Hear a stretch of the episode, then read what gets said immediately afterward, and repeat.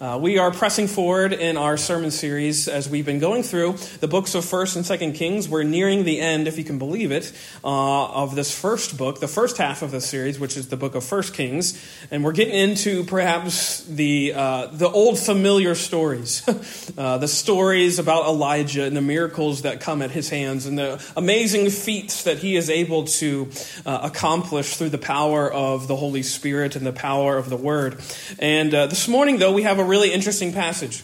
At the end of chapter 17, these last eight verses, I think, contain one of the most uh, enlightening but also heartbreaking at the same time scenes i think in the entire old testament it's one of the scenes that uh, the more i read and the, perhaps the more you just kind of let all of the events that lead up to this moment sort of hit you and let it sort of sit for a while as i say if you chew on this passage uh, you can be very much moved by it. Uh, and my aim today, this morning, by just examining these eight verses is sort of simple. It's really, I just want to press into a, a, topic that we mentioned last time and that has occurred perhaps in other venues, but just I think it is so palpably here that I want to press into it and lean into it, which is basically this that it is God's habit to work in and through and with our suffering, not in its absence. And that might not strike you as a really amazing uh, theme or, uh, or some really incredibly novel topic to talk about, but I assure you that this, I think, is not only the predominant theme of Scripture, but is the, the theme that I think it bears out in our lives. We are all sufferers to one degree or another. There is uh, degrees perhaps to our suffering and seasons to our suffering. We don't always grieve and suffer loss and go through adversity in the same exact ways. But I assure you of one thing that regardless of what that suffering looks like, God is found in the middle of it, not on the other side of it. He's not on the outside of the storm, sort of bringing the ship through it. Hopefully, you make it through by your, your wits or your will or your expertise. He's with you in the middle of it. Just, we could, this is another sermon, and I'm going to preach one maybe. But Mark chapter 4, the storm on the Sea of Galilee. Where is Jesus?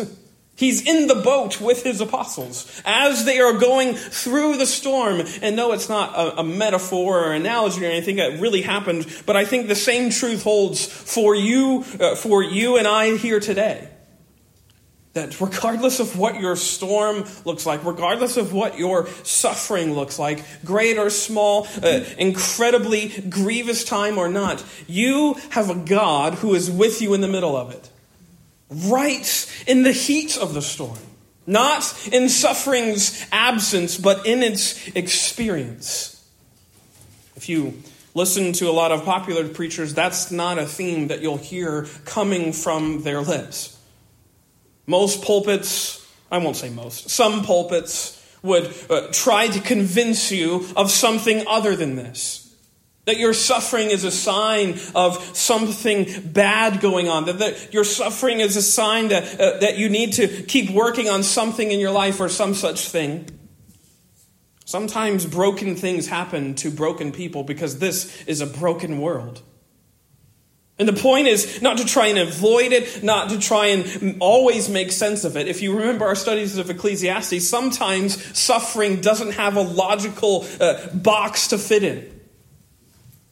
Actually, I think the truth of all of Scripture is just this that we have a God who never leaves us nor forsakes us. Period. All throughout life, we can be learning and relearning and actually living out that amazing truth that God's not outside of our suffering. He's not some life coach who's trying to convince you that if you just do the right things and you make the right changes through your incredibly grievous moment, that He will be there with you as you overcome. He is there with you in the ashes, in the doldrums, in the very hard times. And I think, I think there's no better passage to prove that than this passage right here 1 Kings 17. Go with me in your mind's eye. Just imagine, as we looked at last week, we spent a long time, or uh, most of the time, uh, talking about this widow woman from Zarephath. Elijah is there with her, and he uh, has just performed uh, through the, the word of the Lord this amazing miracle where now this widow woman who was on the brink of starvation is now made to have a very full pantry. a, a barrel of, of meal and a cruse of oil that does not fail, that is inexhaustible. Remember, verse 12, she confesses she can't entertain Elijah in her home because she's going to prep her last meal for her and her son. She has nothing to offer.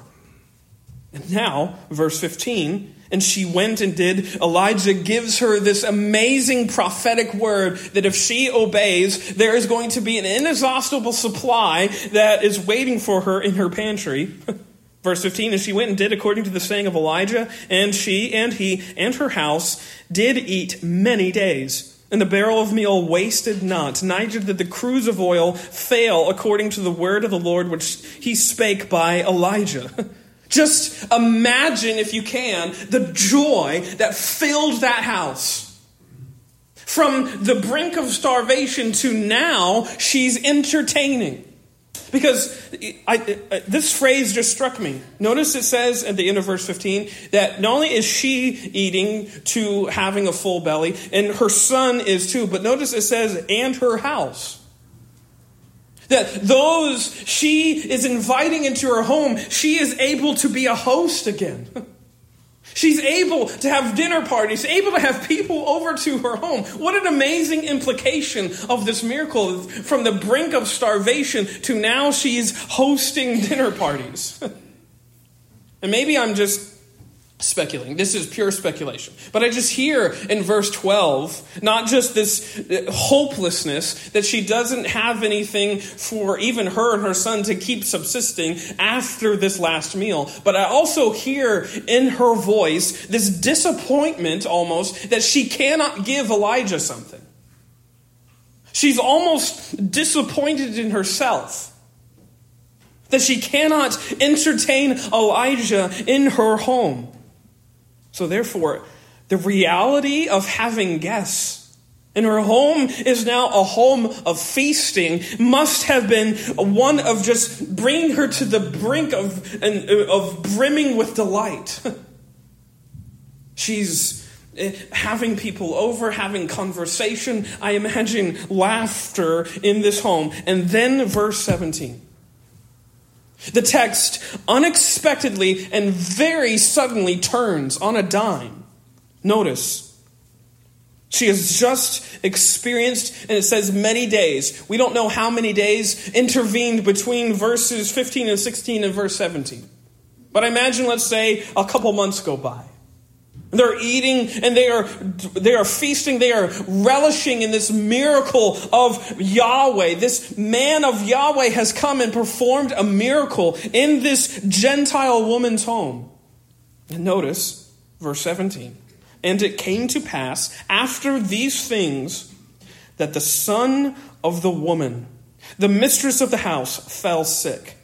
And his sickness was so sore that there was no breath left in him. Suddenly, everything is different. Everything changes. The widow's son is now dead. He lies lifeless in her home. That house that was once uh, a, a, house of feasting is now a house of mourning. They go into abject grief after experiencing the abundance of Yahweh's supply, now they can all they can uh, feel is just untold and unmet pain.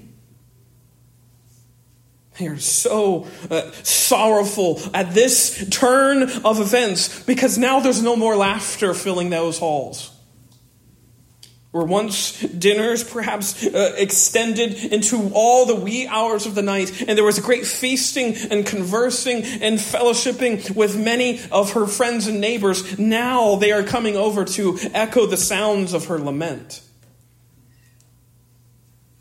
This miracle then doesn't appear all that miraculous because her son is dead. The supply of the inexhaustible barrel of meal doesn't feel all of that special because her son is lifeless. And that's no small point to make. It's, I think, crucial to the entire text that we uh, identify the fact that this boy was dead. He wasn't in a coma. He wasn't sort of just asleep. He, he wasn't any of those sorts of things. He didn't just faint or any of those things. The words of the text literally mean he, all of his life have left him. That which gives him life, his breath, his life force was gone. And just pause. It's a devastating scene. This widow who has experienced this incredible miracle has now had her whole life turned upside down. You can imagine her confusion, imagine her frustration, imagine her anger, and might we say, imagine her rage at this moment in her life where everything appeared to be turning around. Things are, have gone from starvation to feasting and now back again to that place of devastation. Remember, we noted last time that widows in this particular age were noted for uh, not being places of plenty. In fact, the word widow literally can mean in other places in the Old Testament desolate places. And now you can see what has transpired. The widow has gone from a desolate place to a land of abundance, now back to a desolate place. She is low. She is grieving this moment. And rightfully so, she questions the only thing that's really different uh, in her life up to this point. Notice verse 18. And she said, This is the widow, unto the prophet Elijah. What have I to do with thee, O thou man of God? Art thou come unto me to call my sin to remembrance and to slay my son? Her response ought to be as devastating too. Her first reaction to this turn of, of events is to assume that this is all Elijah's fault. You, oh man of God, you've brought this into my home. You've allowed this to happen. And this, actually, this is your true intention. This was your true mission. Did you notice that? She says, verse 18, Why are you here? Are you come only to remind me of all my past sins and iniquities and wrongdoings, and now you're here to slay, that is, literally execute my son? This is her thought process. That, that this prophet here, this prophet of Yahweh, that she perhaps had heard rumblings about through all the surrounding regions, he doesn't in any way represent this, this Yahweh's grace. This is only a God of judgment. And he is here almost as if a, a grim reaper visiting her and reminding her of the abundant supply and then devastating her, wrecking her home. You can you can sympathize with her, almost as if she felt like she was being set up for this punishment. Why are you here? Why did you come at all? We could maybe have gotten by without you. Maybe we could have resorted to a life of thieving and we could, wouldn't have to have that miracle and we could have gotten by on our own. And now, here, after this miracle, you take away my only son. You see, she links perhaps past wrongs with now this present devastation. And who's to really blame her? She didn't grow up in temple. She didn't grow up in the, sacrificial system. She is a Gentile. The only thing, the only real uh, sort of uh, uh, experience and introduction to this God named Yahweh is this amazing miracle of provision. Who would have thought that he wouldn't be able to protect too? This God pro- provides, but he can't protect my family from this sickness. Why are you here? Elijah is similarly distraught. Notice that? And he said to her, verse 19, Give me thy son. And he took him out of her bosom and carried him up into a loft where he abode and laid him upon his own bed. So he took him away. He carries this body into his own room where he is likely closing the door behind him in just troubling and confusing grief. You can see it and you can hear it in his prayer. Notice, and he cried unto the Lord. And he cried unto the Lord and said, O Lord my God, hast thou brought evil upon the widow with whom I sojourn by slaying her son? And he stretched himself upon the child three times and cried unto the Lord and said, O Lord my God, I pray thee, let this child's soul come into him again. This is, a, this is a guttural prayer from this man of God, the prophet Elijah, that man of God that we will get to in weeks to come, who stands before the prophets of Baal, is here brought low in distress and in confusion and in grief at this turn of events of God, where this miracle is followed by this incredible tragedy. He is echoing almost the same confusing statement that the widow did. Oh, did you do this? Hast thou also brought this evil upon this home, God? He's, I would say, genuinely perplexed. Again, remember Elijah's calling and mission. We first meet him in verse 1 of this same chapter. He's suddenly on the scene, preaching to King Ahab. And as soon as that happens, he's called into the wilderness, called there to sojourn by the brook Cherith, where he's fed by ravens.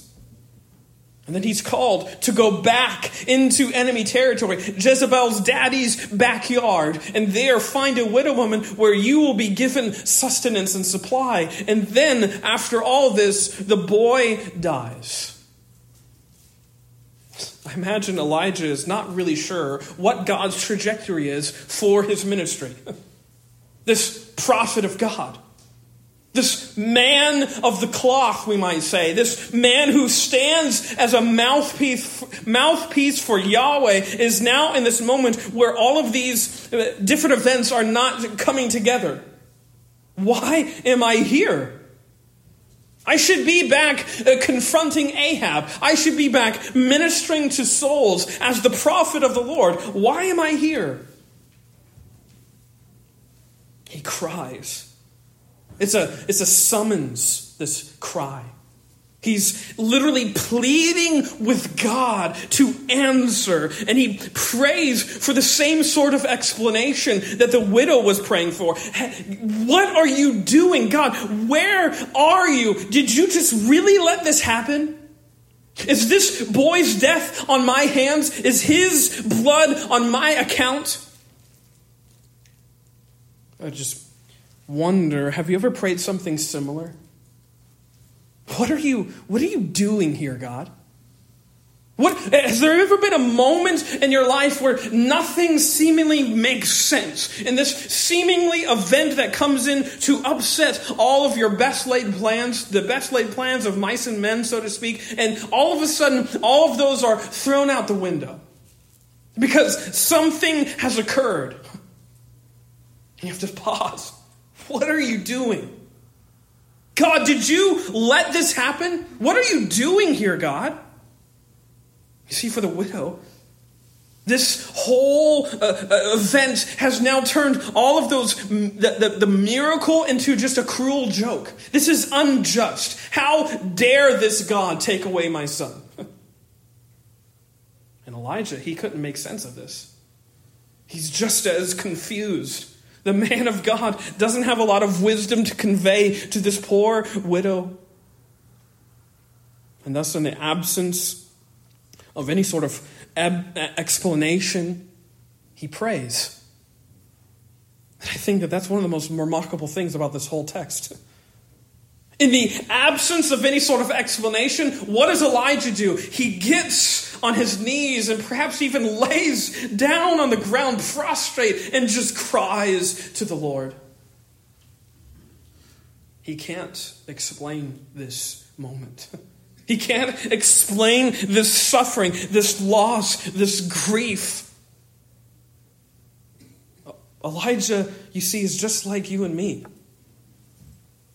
For all of Elijah's exploits and, and wonder working and miracles, most of which is still ahead of us. And we are right to get into those. Where I'm excited to get into 1 Kings 18, where he does stand up to the prophets of Baal and is, and is an amazing man of God.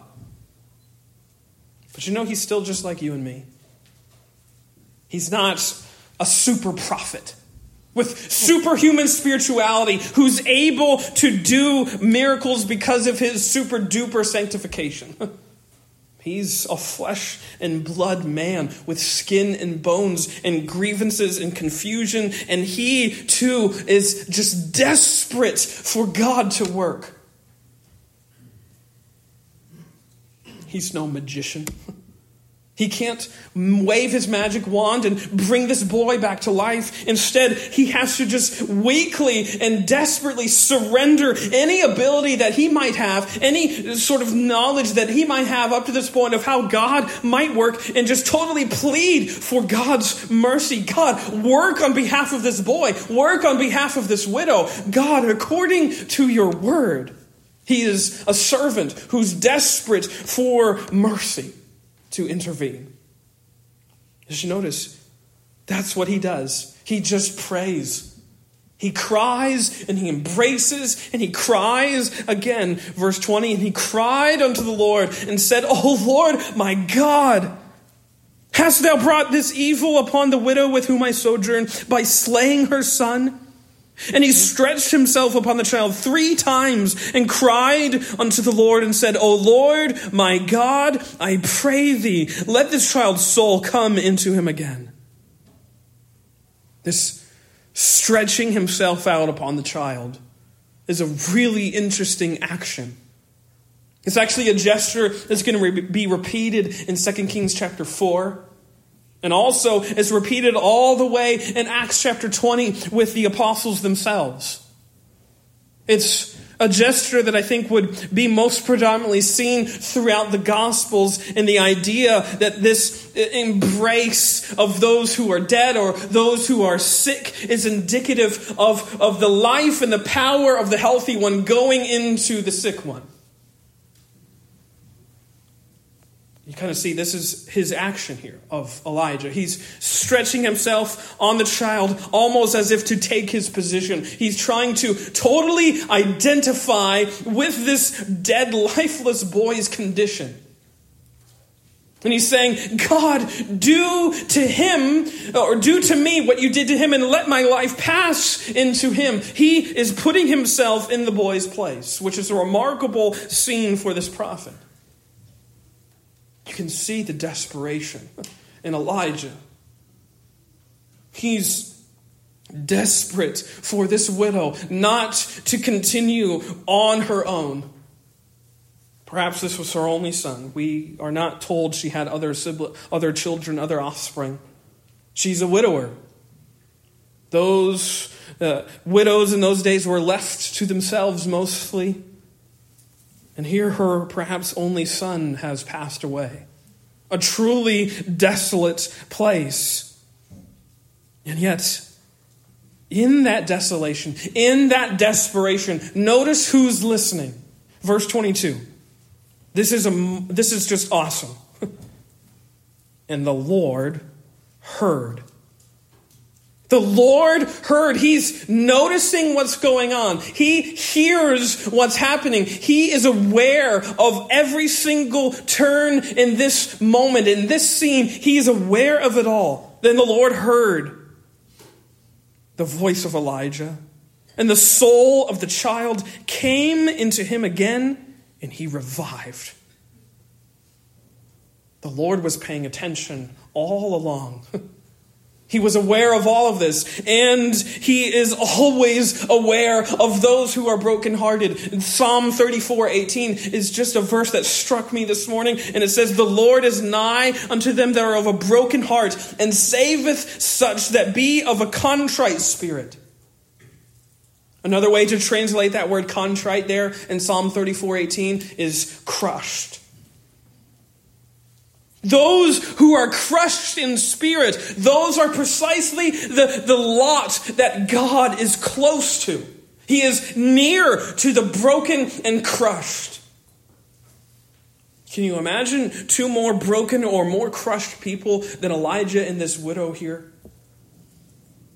And that same sovereign Lord who spoke and worlds came into being is here close enough to where he can hear their desperation. And then, with just a word, perhaps even a flick of the finger, the boy revived.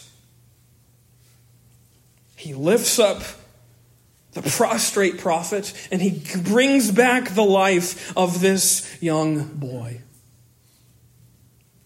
You know, the, again, the boy was not asleep. The words are indicative of what occurred. The soul of the child came into him again and he revived. He didn't need medicine. He didn't just need some sort of, uh, sort of in, uh, way to get out of his incapacitation. He needed resurrection. And guess what? That's what Yahweh provided. He answers this flustered and frustrated prayer of this man of God, Elijah, and he meets it with incomparable mercy because he allows the soul of this young boy to come back into him. And he's revived, and then he's returned to his mother. I, was imagining this scene because remember earlier? It tells us that Elijah takes him up into a loft, into an upper room. He walks up some stairs and lays down this little boy on his own bed where he's been invited to stay in this widow's home. And then this miracle occurs. The boy's life is returned to him. I just, I just pictured in my mind, mind's eye as Elijah is carrying this boy back down the stairs, and they're creaking as stairs tend to do. Who is the widow greeted with? Not one, but two living, breathing souls. and Elijah took the child Verse 23, and brought him down out of the chamber into the house and delivered him unto his mother. And Elijah said, See, thy son liveth. How astonishing, how un, uh, uh, inconceivable here in this moment that now this boy who was dead, he is alive again. This God is a life giving God. And this stunning fact prompts this Gentile widower to this amazingly stunning confession. Notice verse 24. And the woman said to Elijah, Now by this I know that thou art a man of God, and that the word of the Lord in thy mouth is truth. What an amazing confession. She, this widower, this Gentile widower from Zarephath, is privy, is, is able to witness not one, but two miracles of Yahweh, the God of Israel an abundant supply, and then an abundant miracle of life. And notice she ties this not to Elijah, but to the words that were in her mouth, were in his mouth. Notice again, and the woman said unto Elijah, Now by this I know that thou art a man of God, and that the word of the Lord in thy mouth is truth. It's firm, it's confidence, it is the only thing uh, that is stable, is what that phrase is implying. That's where the power resided. Not in Elijah, in Yahweh. In the word of Yahweh alone, he gets all the credit for this entire moment, for this entire scene, as he always does. He always gets all the credit. And there's so much that, uh, that we could talk about this scene.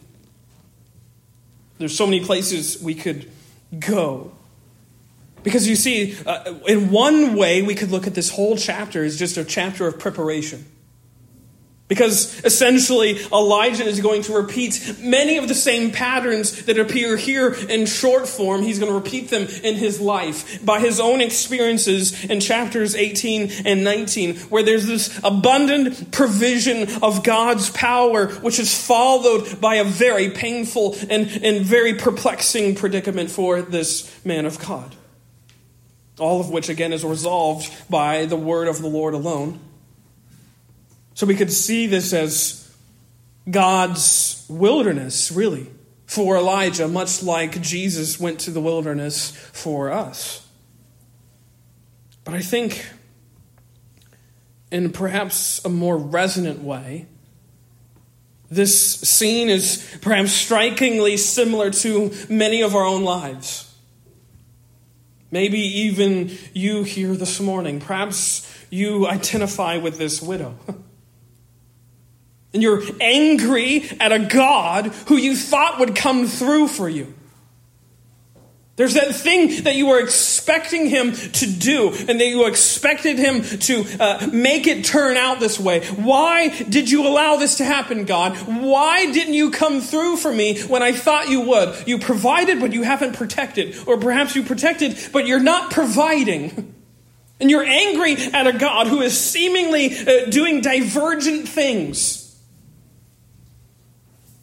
Or maybe you feel like the prophet, totally just bewildered, dumbstruck. You have no words to offer a person who is grieving in front of you, and you're just confused by the strange choice of God when He would not intervene. And that person you loved was taken away. Why would you let this happen? Why would you let that person not live and not get over whatever malady they were facing? Why would you take this job away? Why would you take this away? And you just have to cry out, God, did you do this? Have you brought this evil upon me in this house? If you feel like Elijah or like the widower this morning, that's probably a good thing.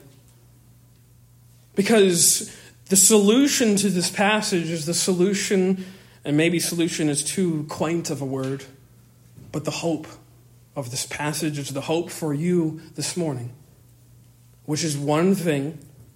The one thing that I think is championed throughout all of Scripture, which is this, is that God's word is the only word that matters. His is the only word that matters. All the way back in verse 1, it says that the prophet was preaching according to the word of the Lord, and that the widow's barrel of meal was filled according to the word of the Lord in verse 16, and that now this boy has been revived according to the truth of the word of the Lord that was in the prophet's mouth.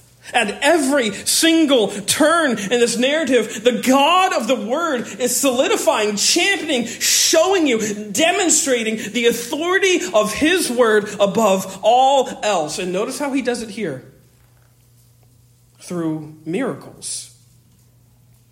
He allows two miracles to come at the hand of Elijah, and we are rightly so uh, captivated by that.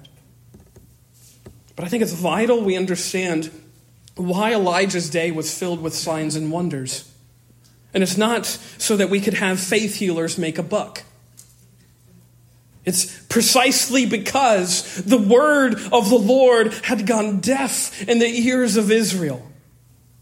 Paganism, running in the streets. Sodomy was filling all of society in Israel. There was a day and age that was brimming with iniquity and idolatry. And so what happens? God takes it upon himself to intervene and cut himself into the narrative.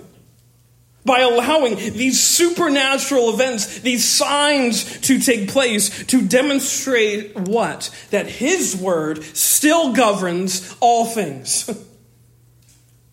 Iniquity is having its heyday. This, this whole horrible uh, uh, idolatry, this Baal worship, this, this false gods are, are seemingly taking over. But guess who's still ruling? Guess who's still governing? Guess who's still in authority? The Word of God, the Word of Yahweh. And this is ultimately what Jesus himself brings to bear in his own life and ministry. His signs and wonders weren't just to like make the crowds astonished in his ability to heal. They were meant for a singular purpose to serve as irrefutable evidence that he was who he says he was. He was the divinely anointed of God from Daniel 7 and 9. He was the Son of the Most High. He was Yahweh in the form of a man. He was the Word of God in fleshly form, as it says in John chapter 1. That's who he was. And he shows us that by showing you he has the power over all things, over all things spiritual and over all things natural. And I could preach that sermon again from Mark chapter 2, but that's exactly what's happening in Mark chapter 2. Remember, he goes up to the lame man and he says, Not be healed. What does he say? Be forgiven. And then he reads the Pharisees' minds. And he says to them, What do you think is easier? To say, Be healed, get up and walk, or be forgiven? And then he's astounded by them still. And he says, To show you I have the power of both, essentially, is what Jesus, I'm paraphrasing. This is Mark 2, read it. He says, Get up and walk. And the man that gets up, walks away. And he doesn't just walk away, he walks away forgiven because the same God who can speak worlds into existence, can speak life back into souls, can speak forgiveness, and we are forgiven. That's the power of this word. He can speak, and it is so. That's how authoritative it is. That's what this God aims to show us. So, this Word of God, who you might feel is far away from you. I promise you this morning, He is not far away from your anguish, far away from your pain, your doubts, your suffering, all of the things that torment you, all of the things which weigh you down. He's not caught napping. He wasn't caught napping when the boy's breath left him. He was not slacking off, and neither is he unaware of what you are enduring. All of the things that we endure are made to show that there is one thing and one thing only that serves as our lifeblood, our foundation, all that we are, our hope, our truth, our everything. It's the word of the Lord alone. So when all of our sorrows, are deafening out all of the things that we found to be successful, when all of our tragedy is replaced with triumph, when all of the provision, like the widow, is now replaced with just untold pain and all of that suffering, guess who's there? Guess who's always there? Guess who has never left? It's the God who positions himself in our suffering. Not outside of it, not on the other side of it, but precisely in the middle of it to show you that He has the power over all things spiritual and natural, and He can speak, and it is so, and He is with you through the storm. Just like He showed Himself strong in this life of the widow and the life of Elijah. This is the Word of God, which meets us in our deepest and darkest need. He doesn't leave us alone. That's where He's found. This is where He sets up shop. right in our suffering. This is who we have. The word of the Lord alone, the word of Yahweh in flesh. See, we have something truer and better than Elijah had. We have the true and better Elijah, whose name is Jesus, who stretches himself out over all of our sin and our death, and he takes it. He actually takes it as his own, so that he might give us his life.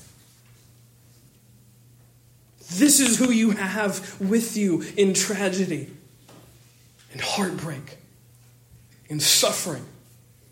However great, however small, however piercing, or however minuscule it might appear, your moment of hurting, you have a Savior next to you. You have a God who is with you. You have a Word which is always truth. This morning, do you believe that? Do you know that? Can you say, like this widow woman from Zarephath, I know that thou art a man of God, and that the word of the Lord in thy mouth is truth, the only truth, the way and the life?